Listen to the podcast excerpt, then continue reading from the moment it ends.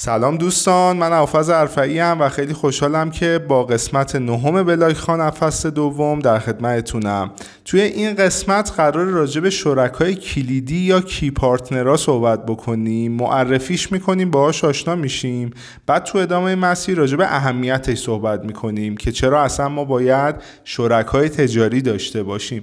مثال هایی رم در این خصوص خواهیم داشت و بعد راجع به اون پروژه شخصی که داریم هر قسمت راجبش صحبت می‌کنیم اشاره خواهیم کرد و مثال هایی رو هم تو اون زمینه خواهیم داشت.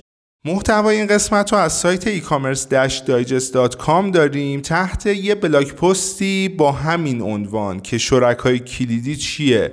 اومده تعریف کرده باش آشنا کرده ما رو و بعد دستبندی کرده. چند تا از شراکت هایی که می‌تونه تو کسب و کارها وجود داشته باشه رو واسه اینکه قابل لمستر باشه توضیح داده و در ادامه راجع به اهمیت داشتن شریک صحبت کرده. چرا ما باید توی کسب و کارمون اصلا شریک داشته باشیم. چه نیازی وجود داره؟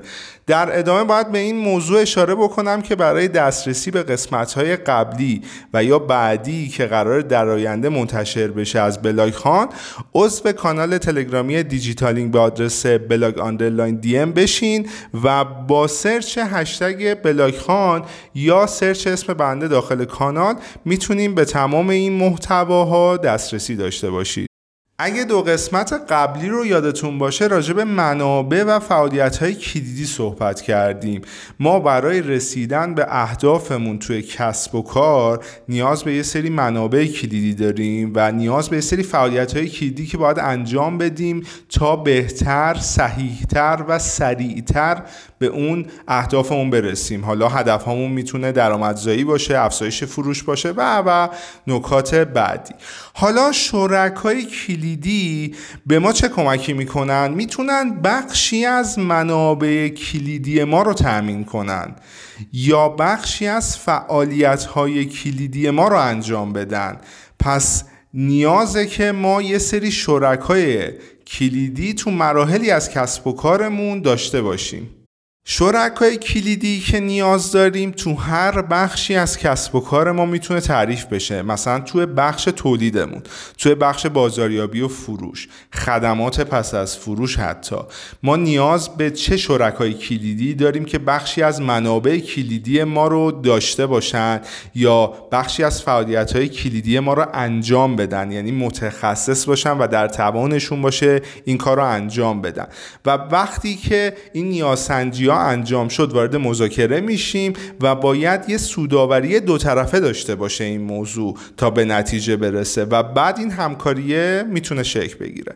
حالا تو ادامه می‌خوام راجع به چند مدل از شراکت ها صحبت کنم که مدل اولمون مشارکت بین مجموعه های غیر رقیبه مثلا چیزی که به ذهنم میاد یه دوره یادمه که ریحون با الوپک یه سری اسمس های تبلیغاتی بین کاربرای خودشون رد و بدل می‌کردن. یعنی چی؟ یعنی من اگه مشترک الوپیک بودم یه دفعه یه اسمسی از سمت الوپیک واسه من میومد که داره ریحون رو تبلیغ می‌کنه و میگه با این کد تخفیف می‌تونی اولین سفارش خودتو ثبت بکنی.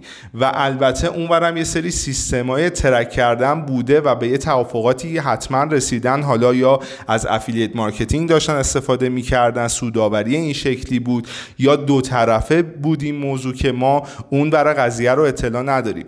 ولی این می‌تونه مثال خوبی واسه بخش اولمون باشه. نوع دوممون مشارکت های استراتژیک بین رقباست. که معمولا از جنس مسئولیت اجتماعیه. یعنی دو تا برندی که دقیقا توی یه راستا دارن حرکت می‌کنن و هم حوزه هم شناخته میشن و رقیب هستن میان توی یه سری کمپینایی که از جنس مسئولیت اجتماعی هست شرکت می‌کنن برای هدف حالا می‌تونه دیده شدن باشه برای اون مسئولیت اجتماعی بوده که دوست داشتن شرکت بکنن و یا توی بخش روابط عمومیشون نیاز داشتن که تو اون مقطع زمانی این کار انجام بدن این اتفاق می‌تونه بین اون دوتا مجموعه انجام بشه. مورد بعدی که داریم مشارکت درون سازمانیه برای توسعه یک کسب و کار جدید. که این اتفاق مثلا توی هلدینگ ها اتفاق میفته یعنی حالا یک کسب و کاری دارن و مثلا یک کسب و کار دومی هم راه اندازی شده و می‌تونن از مشتریا و کاربرای اون اولی در راستای معرفی کسب و کار دومشون استفاده کنن. به طور مثال می‌تونیم دیجی کالا و دیجی استایل رو مثال بزنیم.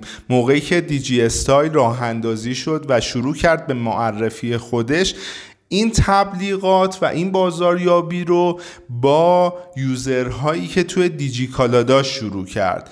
و خودش رو داشت اینطوری شناخته تر می کرد که یک کسب و کار دومی راه اندازی شده تو زمینه مد و فشن. و خب چی از این بهتر؟ شما به یه جامعه آماری دسترسی دارین که مشتری های شما کاربرای شما از خدمات و محصولات شما استفاده کردن و اینا می‌تونن توی کسب و کار دوم هم خب مشتری شما باشن. پس این اتفاق می‌تونه تو اون مدل بیفته. و اما مدل چهارممون مشارکت بین فروشنده و تامین کننده است. به طور مثال من یه ایده ای دارم میام تو فضای آنلاین یه فروشگاه اینترنتی راه اندازی می‌کنم و می‌خوام یه محصولاتی رو اونجا معرفی و نهایتا بفروشمشون. ولی خودم تولید کننده اون محصولات نمی‌تونم باشم. مثلا تو تخصص من نیست. من تخصصم فروش اینترنتیه به طور مثال و این پتانسیل رو دیدم و ایدهش رو داشتم یه فروشگاه اینترنتی راه اندازی کردم. حالا میرم با تأمین کننده های تو حوزه مذاکره می‌کنم و محصولات اونا رو خریداری می‌کنم و می‌ذارم توی فروشگاه اینترنتی و اینطوری میفروشم. پس اینجا اون تأمین کننده ها می‌تونن شرکای کلیدی من باشن که نقششون هم خیلی مهمه و می‌تونیم اینطوری با همدیگه توافق کنیم همکاری بکنیم با یه قرارداد دو طرف سودآور.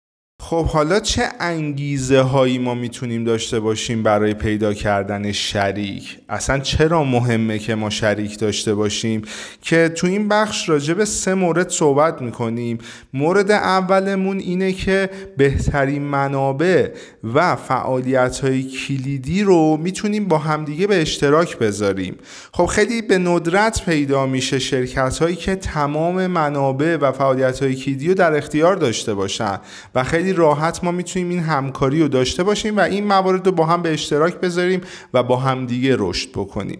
مورد بعدی کاهش ریسکه که حتی به صورت استراتژیک بین رقبا هم اتفاق میفته مثلا تو اخبار شنیدیم که فلان برند مثلا اپل میاد میگه که یکی از قطعات من که دارای تکنولوژی خاصه رو سامسونگ می‌سازه. و برای سامسونگ چه خوبی داره چه مزایایی داره هم کسب درآمد داره از این مسیر هم که تبلیغات میشه واسش که این تکنولوژی رو فقط سامسونگ در اختیار داره. و از طرفی هم اپل سرمایه هم مالی و هم زمانی نمی‌ذاره سر اینکه اون تکنولوژی رو بره به دست بیاره. چون خیلی واسش مهمه که بتونه تو اون محصول جدیدی که قرار ارائه بده این تکنولوژی دیده شده باشه و می‌تونه یه مزیت رقابتی حتی واسش باشه.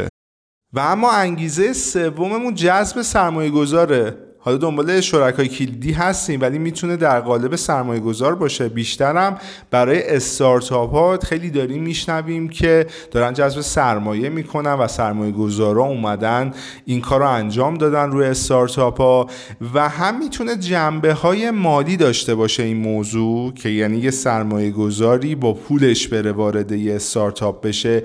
یا یه اصطلاح دیگه هم داریم به اسم اسمارت مانی که خیلی موضوع جذابیه و پیشنهاد می‌کنم اگه علاقه من هستین یا نیاز دارین به سرمایه گذار حتما راجبش سرچ بکنی اطلاعات خوبی به دست میارین.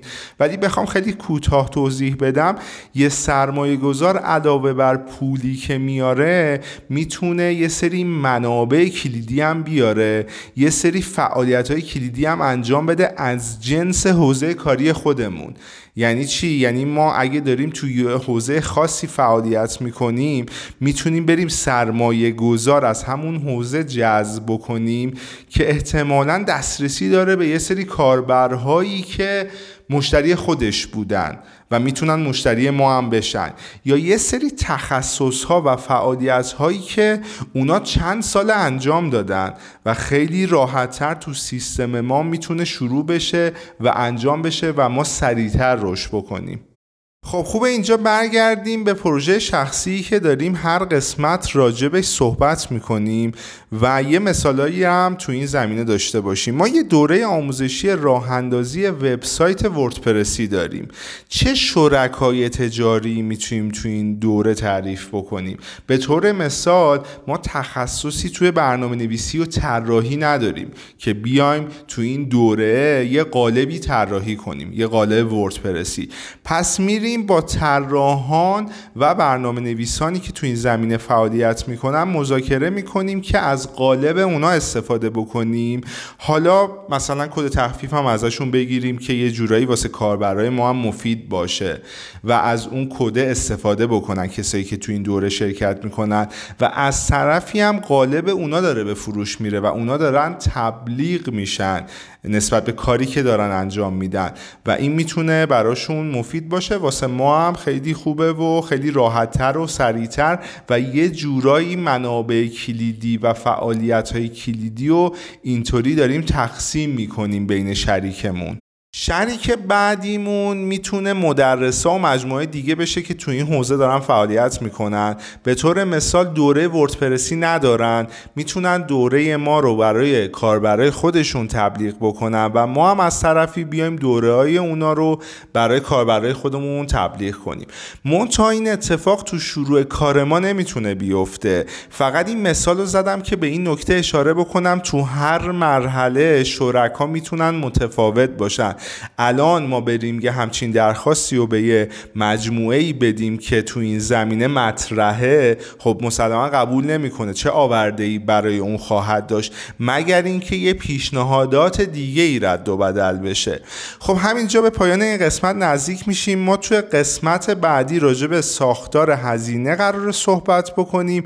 قسمت دهممون و فصل دومو دیگه تمومش بکنیم. یه جنبندی داشته باشیم و انشالله که بتونیم از این بوم مدل کسب و کار توی سیستم و مجموعمون به خوبی استفاده بکنیم. پس تا قسمت بعدی پرروزی باشید. وقتتون بخیر.